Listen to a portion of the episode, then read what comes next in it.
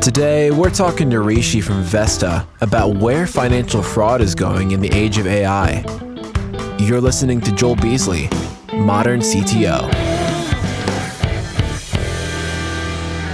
So I saw that you were a co founder, and I always like talking with other founders. Was this your first company that you founded? Uh, it was, yes. I was running innovation labs at First Data and ended up spending a lot of time with startups. We we took an approach where we didn't want to go build everything on our own, you know. Large company, everything takes too long. You've got to get alignment across different sections of the organization. And so being in the innovation lab, what I suggested we do is stick with what we do best and then go work with startups that are hungry to go coordinate, partner with big logos. It gives them more credibility and see if they can build something for us. So that's how it started. It got to a point where it was very exciting to go see someone have an idea over dinner. And by the time you came into the office next morning, it was done. And so I said, hey, wouldn't it be great if I could line myself up and actually build something from scratch. So started participating in the startup community in Atlanta, which was still pretty hidden back then. Now, obviously, you hear more about it, and bumped into guys that had a similar thirst and hunger to go do something, and uh, we took an idea and we uh, we built something out of it. Uh, got through seed funding, decided to raise money for a Series A, and I think that's when we hit a little bit of a wall trying to do fintech in a in a payments oriented market in Atlanta. And I think that was that was when I think after trying for about 18 months we said it's it's time to go back to corporate. So you kind of lost me uh, there at the end. It's time to go back to corporate. So you did a startup and then you went back to corporate? Yes. So I was at First Data that enticed me to go to a startup. Mm-hmm. I did the startup, couldn't get through the Series A raise and then decided to to pack it up and go back to corporate. Okay. And so what are you doing now? So right now I'm at Vesta. I joined them about a little over a year ago and I'm the chief product officer. I've got a global accountability for product and marketing. We're a 400% company. I would call ourselves mid-sized fintech, although we've been around since 95. But over the last three or four years, we've really gone through a pretty significant reinvention of ourselves mm. and gone from a, a one trick pony that's focused on a vertical within a few markets to a true global player across multiple verticals. Yeah, and then the way we got introduced was through Valentine at Fingerprint. Do you actually know Valentine or is he just a figurehead there? So I know some folks that run partnerships at uh, Fingerprint Incidentally, one of them used to run my consulting team at Equifax when I oh, was oh, cool. running identity fraud and compliance. So, small world. And we do business with them as well with Fingerprint. So that's how we got connected. And he's like, hey, would you like to uh, do some thought leadership? Uh, here's modern CTO. I was like, never done it before with them. So, yeah, why not? Nice. Yeah, we like yeah. the Atlanta area. I was down there about a month or two ago for Atlanta Technology Professionals Golf Event, ATP, mm-hmm. and they were I learned a lot about Atlanta. I learned a lot from the business aspect. So growing up, my grandparents lived there, so I got to spend a lot of time there in the summers, but I learned all about the business community. It's you said Equifax, like I know Bryson, and we got to his direct report. Her name was uh, D something. Josh, you remember? Uh, yeah, DeLovely. DeLovely. DeLovely Gibson. Yeah, yeah, yeah. So I got to meet her at the golf event, and I was like, "Hey, do you know Bryson?" She's like, "He's my boss," and I said, "Oh, that's so cool." But yeah. it all those people that I run into in that community seem to be super high quality um, do you think it's just because there's a lot of money and a lot of big companies in Atlanta that it attracts such great talent? I think I think it, there's a little bit of that, but it's a it's a great place to live in. You get four seasons in a year. Cost of living's not too expensive. You've got some pretty big Fortune 50 and 100 companies, but I think the community is so well knit. You end up meeting so many people together all the time that you end up staying in touch. And if you ever wanted to go do something else, because you've got the connections, you'll always find an opportunity to go somewhere else within the same city. So that's the, the good news about it. Yeah. You know, I, I landed in Atlanta in 97 to go to grad school and haven't left yet and have done six or seven jobs and they've all been local. That's amazing. Yeah. I was yeah. in Florida for 30 plus years and then we decided we wanted seasons. So we went up to Tennessee. So I'm only about four hours from you. Yeah. Yeah. Cool. Yeah. So you guys use Fingerprint. Do you know how you particularly use them or why you chose them? Yeah. So we use Fingerprint uh, as part of our solution because it allows us to understand the device that a consumer is using as they go through a typical payment or purchase transaction. And what our company does is uses a lot of those signals and a bunch of stuff on the back end part of our IP to understand the risk of that transaction being fraudulent. Why we use them? Again, I think in a mid-sized company, we're always looking to partner with uppercoming organizations, people that are doing something in a much more innovative way than the rest of the world. And so we got introduced to them. We really liked how they built their overall offering with a technology first approach rather than just building a bunch of features and hoping it maps to the technology. And we found out that they were doing it very well. So, uh, just like everyone else tries out a new partner, we we clubbed together our technologies. We went and tested it out in a market, and we got some very very good positive response, and that allowed us to expand our relationship further. Nice. Yeah, when I heard about them, my team pitched them to me, and I looked at their website and I thought, wow, this is actually pretty cool. Yeah. Uh, so that, yeah, it's because there's a lot of technologies out there, you know. Right. And particularly, I was a software engineer for 17 years, and then I, when the podcast took off, that's when I stopped actively. I, I still manage one application with a developer or two, but I'm not okay. coding every day. And so when I see products now coming out, I'm like, oh, that's so cool. I can think yeah. of 80 different ways to use that. Yeah. yeah. Yeah. Totally. I noticed in my notes that you had this phrase that you used that you're joined at the hip with your COO. And that stood out to me because we don't talk about that relationship a lot. We, we always talk about, you know, the CTO or the CPO and, and the C suite in general. But I want to dive into like specifically what your relationship looks like with your COO. Yeah. So, so to me, one of the cornerstones of a product doing really well is when you take it out into the market and it actually does what the promise is behind the product, right? And and it's all about making sure it does it at scale and it allows customers to actually use that product effectively and quickly. Uh, if you've got long integration cycles and it requires them to put a 200 person team, most people are going to eventually put that on the back burner and move on. So to me, the the COO join at the hip relationship is very important because his and my partnership allows our teams to build, to deploy, to make the products available to our customers as quickly and seamlessly as possible so they can get the benefit out of the product as quickly as well. Because at the and end I, of the day, they're paying for something. Yeah, and I noticed that, I, like, I know what the company does. I read through it. Josh does, sure. but we didn't actually explicitly tell everybody. Can you just tell me what the problem is you solve? What it is that you guys do? Absolutely. Uh, so, so Vesta is in the in the business of assessing risk associated with any financial transaction, and the risk is primarily around fraud, especially as you think about how people are transacting more and more online, and they are moving money from their account to a merchant account, to a retailer's account, or maybe to a friend's account because they're paying for a particular service. So, what we can do is sit within the transaction stream seamlessly, frictionlessly, and within a few milliseconds tell either the sending party or receiving party what is the fraud risk associated with that transaction. Typically, the fraud risk uh, sort of emerges itself as chargeback fraud when you're thinking about your traditional card based payments. But there's all sorts of scams and money laundering fraud that happens when you move outside of cards to ACH, virtual accounts, and wallets.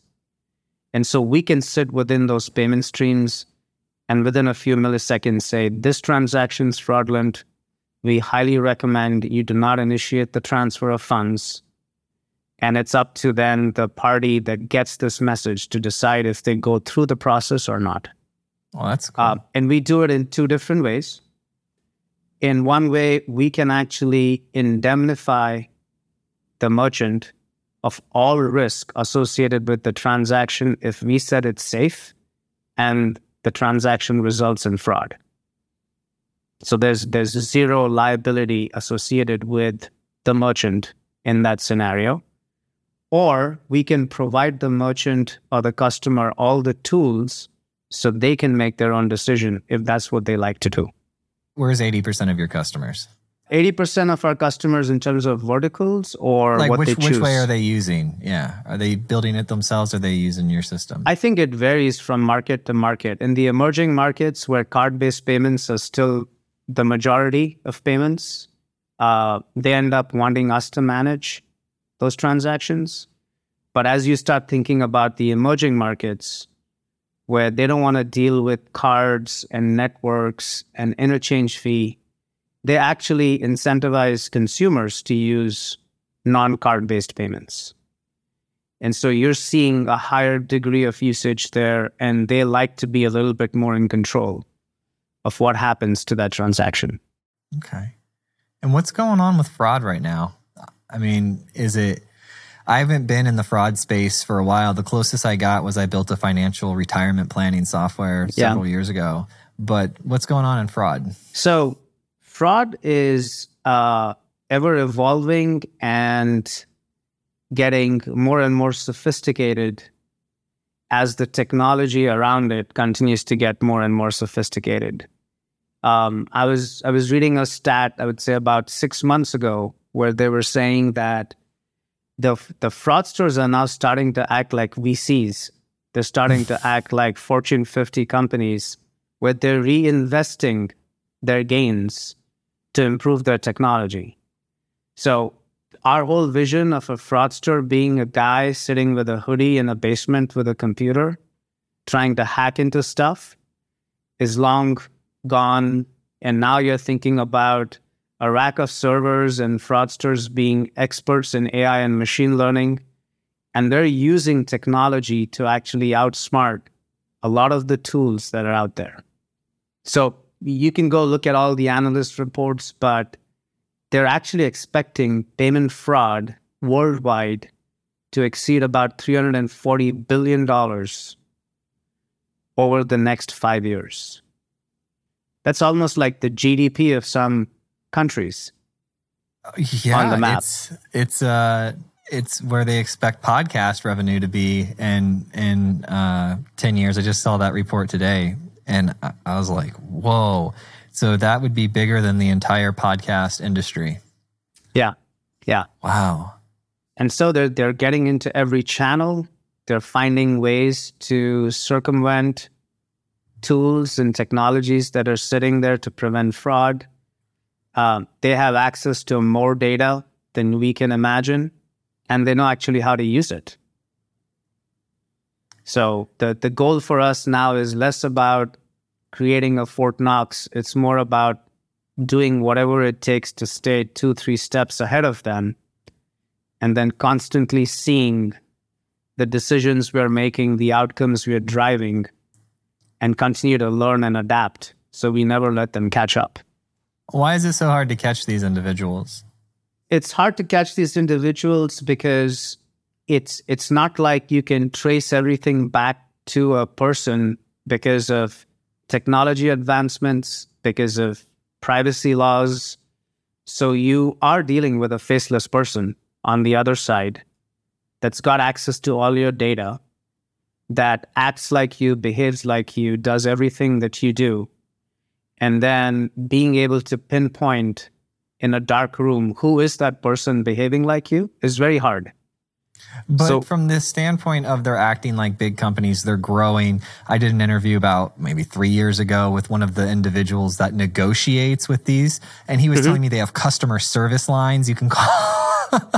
and I, I was, I thought he was joking. He's like, no, you can call their customer service line and negotiate with them and get your stuff unbricked and whatnot.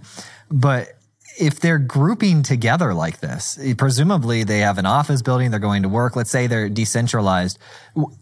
Aren't there enough when you hit a certain mass? It's kind of hard to hide what you're doing. If I opened a chocolate factory in my town, right? People know me and they'd know the other people that work there, and then you would you, the word would get out. So how are they keeping it quiet? Uh, it's all about them using all of these decentralized technologies that are aimed as, at keeping consumer privacy first. So you can't trace it back to an individual or a physical location. They're using all these technologies to go commit fraud. And everyone talks about this electronic trail that you can travel back to, and it'll take you to a physical location or a person. But those trails don't exist because the technologies that they're using are built around not eh, keeping that trail active once the, the act is completed. Yeah. So it's become more, I would say, it's less about being reactive or being able to go chase that down. Easier when you're dealing with a physical good, less when you're dealing with a digital good, because that just once it leaves your your laptop, it's gone. It's more about being proactive and, and creating barriers around what you have so they can't get in instead of trying to trap them or trace them back and catch them at the act. Do you think that there are these groups and some of the participants don't know that they're doing something illegal? Like they think they're working on other types of projects, but it's really that? I don't believe so. I think they have gotten smart enough where they may make a consumer go through an act where the consumer doesn't think that they're doing something illegal. But on the back end, the people that are running the software or running this hack know exactly what they're doing. Yeah, because I was thinking I could just start a security company, right? We're a penetration testing company, and mm-hmm. then you know my my engineers they don't work with the clients directly. Comes from sales, signs a contract, comes down to them. You're you're to do this specific set of actions. Right. Is do you think any of that's going on or no? Uh, maybe.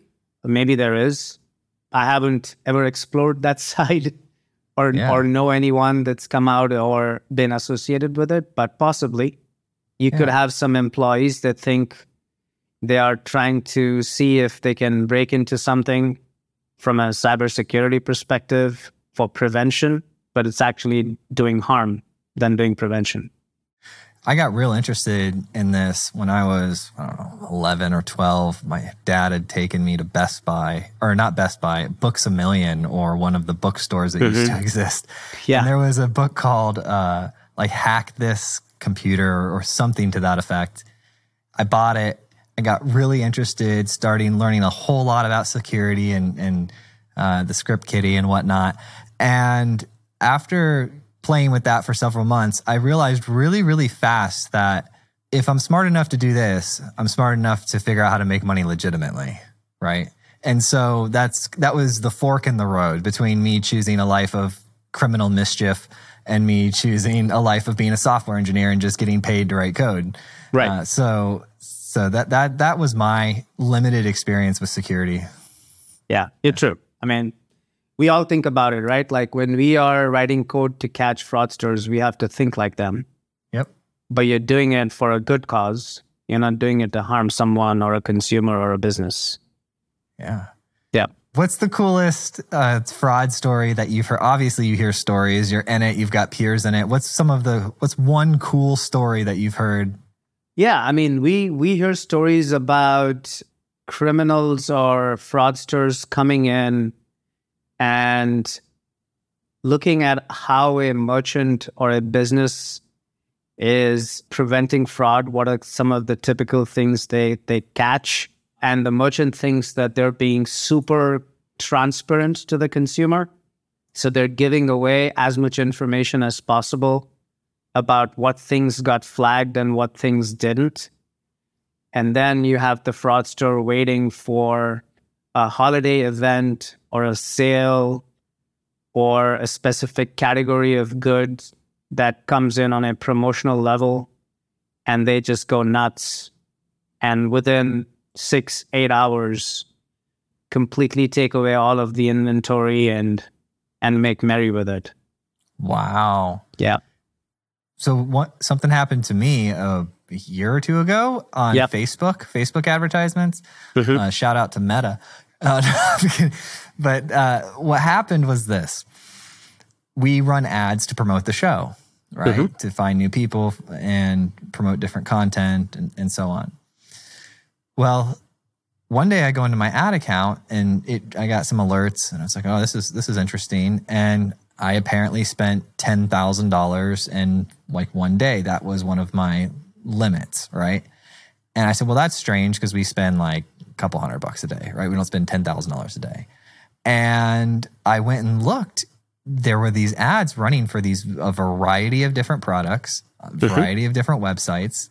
They were really odd types of products too. I mean, like I don't know, lipstick on one, like frisbees on another. They were very disjointed, right? It wasn't a clear mm-hmm. pattern. And then I could see them advertising, and then I could actually see them on it, like the results.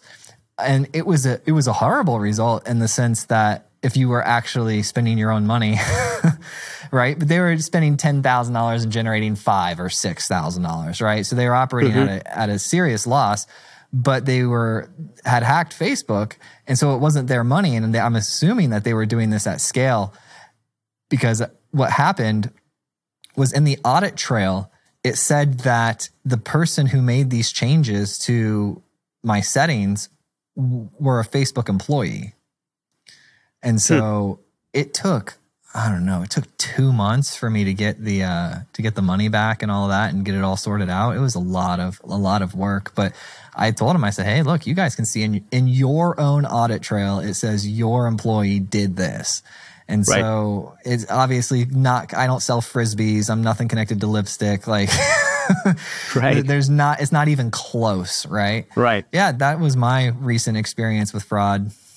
Yeah, yeah. I mean, most of the times the, the types of fraud that we end up seeing are either someone's stolen a credit card and they've got a pretty small window in which they can go in and buy things and get them delivered either as a digital good to an email address that's easy to take over these days or a physical good that's getting uh, delivered to an address that's a PO box that doesn't line up with the actual billing address of the consumer. Or we end up seeing a lot of first party fraud that I call buyer's remorse, right? You bought something you did not want your spouse to know you're buying, or you went and bought Bitcoin because you wanted to ride the hockey stick curve, but you caught it on the way down. And now you're trying to figure out how much of that you can salvage because it's no longer worth what you paid for it. That's interesting. Go a little deeper on that. Let's say I buy a, a, a pressure washer, right? Mm-hmm. My wife's not okay. happy about that. What would yeah. that ex- give me an example of first party fraud with that? Well, you would you would call your your card company and say that wasn't me. Um, oh, so just straight up lying. Okay. Yes, it was it was someone else that bought this and if they can go trace it back to, but it, Joel, it was delivered to your address, you'd say, well, I never got it. Yeah. So someone must have ordered it and they were watching for that particular physical good to get delivered at my house. And before I came to the front door to pick it up, they took it away. Wow. Or it was a digital good that you bought and you got access to it and now you're claiming your mailbox was hacked and you didn't even realize that you bought that particular good because uh, when you logged into your email account there was nothing there. Someone had already taken access to that you know code or gift card or whatever and it doesn't exist in your mailbox anymore. So you would claim that that wasn't me. I never bought it and they would say, "Hey, but we delivered it to your mailbox because here's here's the electronic proof it was delivered." And then you'd say, "But my mailbox account was hacked. I never got access to that particular good." And they'll they'll go with that. They won't. We you have okay, to trace yeah. it back, and that's where our technology comes in and helps, and we're able to go tie it down to very specific stuff. If it's a physical good, sometimes we can go connect with the delivery company and confirm that that good was delivered to your house. And here's a picture. And you know there's certain things that a consumer can do versus cannot do when something is delivered to your doorstep but you still claim you didn't get it. If it's a digital good we can go trace it down to it being delivered to your email address and we can tie that when the order came in everything about the device and the behavior and the fingerprint of the device told us it was you ordering that particular item. So you cannot claim that it wasn't you it was someone else acting on your behalf. How are with the rise i'm assuming I saw a bunch of graphs before the show, and I'm assuming there's it's it's increasing. Fraud is increasing with the, mm-hmm. the, AI tools and making it just even easier to help you learn to write malicious code and whatnot. How are the banks responding? I mean, do they have some sort of? I'll make an assumption. You tell me how sure. wrong I am, because I have I don't know maybe a chargeback a year if you average it out over the past five years. Like it's, it's sure. not re- often that I have it. But I'm assuming they have some sort of system in there that tracks the number of transactions I do, the amount of money that flows through my accounts, and then the amount, the dollar amount of things that I've been refunded or claimed because they always seem to do it really fast and really easy for me. And I just assume that it's because I do it so infrequently that I'm flying un- under some sort of limit of how seriously they take it. Is that one of the? I don't want you to like disclose exactly or you know, whatnot, but is that something that like a strategy? Am I generally in the right area? Yes, yes. It, it, it's it's all about your patterns, your behaviors, the frequency, the day and time of month, uh, the category of goods that you're buying typically uh, and then when something comes out that's a complete outlier, typically you lean towards that being higher risk than something that you typically buy. And it's it's just part of your behavior and the pattern that you have. Mm. And that's where some technologies will come in and they'll either be able to quickly predict the behavior and pattern, or if it's an anomaly or an outlier, it's being able to catch signals behind that to help influence whatever decision you want to make. When you look at services like Amazon or maybe PayPal that obscure necessarily the exact product they're buying, right? My bank statement just says Amazon, Amazon, Amazon. There's not pro- like a specific products tied to that on the Sure. Are there data companies and data sharing things that happen behind the scenes that allow you know, like if I'm a bank, I could partner with Amazon and get more detail into what makes up that transaction, or do you guys just have to go off of a retailer? Typically, you you don't share that information because, you know, for an Amazon, what you're buying and the actual details and the quantity is part of their IP. So mm. they may be building tools that help them understand you as a consumer better which influences a lot of the choices you make. Like Amazon knows exactly what you're browsing because every time you go in, they have a Amazon recommends. They're great section, at it too, by the way. Right? Because they're seeing what you're browsing, what you click on, what you buy, and they're able to infer through their technology what are the most likely next set of things that you're going to buy. If they were to share that information with a bank, they would disintermediate themselves which they would never do. Right. So the fraud companies only have right. to go off the the merchant. Uh, right. Information. Okay. Right. Cool. If you're sitting on the merchant side of the equation, now mm-hmm. you've got the bank that it's issuing you the credit card that's linked to your bank account, and they're seeing patterns of you buying things from Amazon, but 20 other places. Mm-hmm. So they may have access to your spend patterns they may have access to your earning patterns.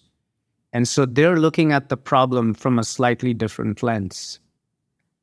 Obviously, when fraud occurs, your first call as a consumer always goes to your bank.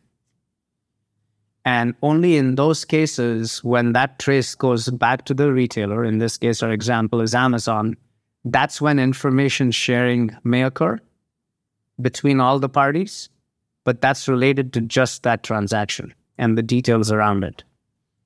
And then are you a layer above the specific type of currency? Can someone use your product for crypto fraud, for different types of fraud, or is it like just fiat currencies?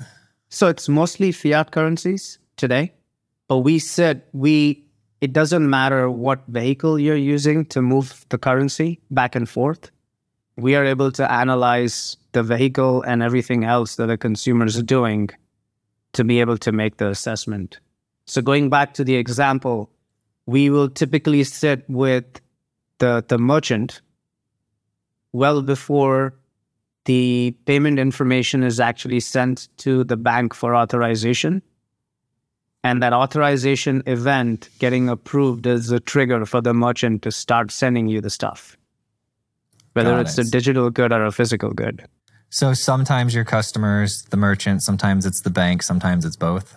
Sometimes it's both, correct. Very cool. That's super interesting. What questions am I not asking about fraud? The the big thing is, you know, the the unanswered question is where is it going to go next? And mm-hmm. and I'm not sure. I think everyone will give you the answer that fraud's going to continue to increase as we're doing more and more things online. Fraud's going to continue to increase as we start using different currencies, different payment types. But I think it's the evolution of the the tools that are being made available to merchants and to consumers that's going to help us curb, you know, fraud or keep it under control. I don't think we'll be able to completely ever eliminate it from the face of this earth. It's it's more about keeping it under control so it doesn't start hampering economies and what consumers do on a day-to-day basis. Going back to your example, right? You get one chargeback maybe a year. But if you were getting one chargeback a day, eventually you will reach a point where you will say, I don't want to transact online anymore. I'm mm-hmm. going to go back to the old ways of walking into a physical location, looking at what I'm buying, taking possession of it, paying for it in cash, and then I'm going to go back home. And at least then I know for sure that I got what I wanted. Are people doing that? I would say probably um, the older generation, like my parents or my grandparents, probably don't feel comfortable buying anything online. But the younger generation is more about convenience. It's more about the one click. It's about looking at my bank and expecting the bank to keep me safe from fraud, or looking at my merchant and expecting the merchant to have the right controls so that my my information is, is safe from fraud. And the moment something bad happens, we change and move away, and we may never go back to the bank or to the merchant ever again because we've lost confidence that they know what they're doing. I think you're right when you say we'll never get rid of it. To me, it feels a lot like the classic story of good versus evil. It'll always exist. One will always start to push the the yin and the yang, and, yep. and this odd balance. Uh, but I do think that, or what I have seen historically, usually when a group of people are in an industry they they sort of agree what's going to happen and there's some debate and there's two two very distinct sides. I usually find that it's a third thing that pops up that nobody was looking at that ends up being where where you end up. Yeah. It's always a surprise but that's the fun of it too right? Just moving the industries forward and seeing where it goes next and making better tools than the bad guys have and then they surprise you and then you figure some stuff out and surprise them and you're out there fighting. It's kind of fun. Yeah. It sounds yeah. fun. I, I, I think it's, I hate to put it this way, but it's a mutually beneficial relationship if you think about it at the 20,000 foot view level, right? They're keeping us employed because we are making sure we're two steps ahead of them. And in some way, we're keeping them employed because they're trying to catch up because they're looking at other loopholes, other cracks in the door to get through and be able and, to monetize that piece are these people, do you think, like if I met them out and about, are they a gang? Is it like a gang type of person? Is it like a white collar type of person? Like, who is it? A kid? Like, who? What's this profile of this Fortune 500 hacker type? That it's it's certainly not what we are made to believe. It's not a guy wearing a hoodie, sitting in the dark, in the basement, trying to hack through stuff. These are these are regular people that go make a living this way to feed their families. They get up every morning, and that's their goal to go do their job, to make money for their organization that's not inv- evolved in, in good, good behavior, but they're getting paid to go support themselves and their families, just like we are on the other side. They're sitting there looking over P&Ls. They're, you know, writing paychecks and it's they're operating. That is so so. That's a business. Yeah, it's it's yeah. totally a business that's paying for everything they do, which is why mm. uh, you know just after COVID, when we all heard about how much money was stolen through all these government benefit programs, yeah. all of that was reinvested, going back to them actually getting more investments back from all of that money than the total VC investment globally that year. Say that again. There was more money stolen from the programs than all of there global was VC more investment? money reinvested from all of these programs that it was stolen from into organizations to improve their fraud, AI, and machine learning and technology than the total money invested by VCs into companies to build out new things. How do you think they do? You think it's a job? They have a job posting online. You join. They figure out if you're like trust, if you want, like you know, you want a better life, you know, and then you're part of the inside group. So the company's like half legit, half not legit. You think it's like that? I want to make a movie uh, about it. I'm, I'm, not sure, but you could make a pretty good movie about it, right? and if someone contacts you and said, "How do you figure out?" then you probably gotten in touch with one of them. There you go. yeah. Who's the person right now that would be listening that would be interested in your services? Would it be a CISO? Who would that be? Who buys your services most yeah, often? I think it's it it's typically I would say a committee based purchase. Mm-hmm. Because if you think about the problem that we solve in that committee on that table, there will be a bunch of influencers that have different benefits from this. I'll give you an example. The operations person or the security person their core focus is how do I minimize fraud? It's an expense on my balance sheet. It's costing me operational dollars to manage a group of people that are sitting down and looking at this data and trying to figure out what decisions I make. So I've got to make sure the fraud is kept to a minimal.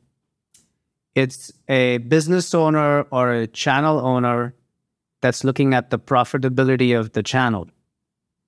And so their core focus would be how do I make sure that because of me trying to prevent fraud, I'm not creating friction where consumers come in, they find it too hard, and they abandon the process because mm. that's impacting my top line revenue. So you could also have a technologist that's sitting on the table that's saying, okay, great, you have a fraud solution. Is it going to require me to rejigger my entire infrastructure? Am I going to have to spend $5 million to integrate your solution into all my different channels? Or is it very seamless to integrate?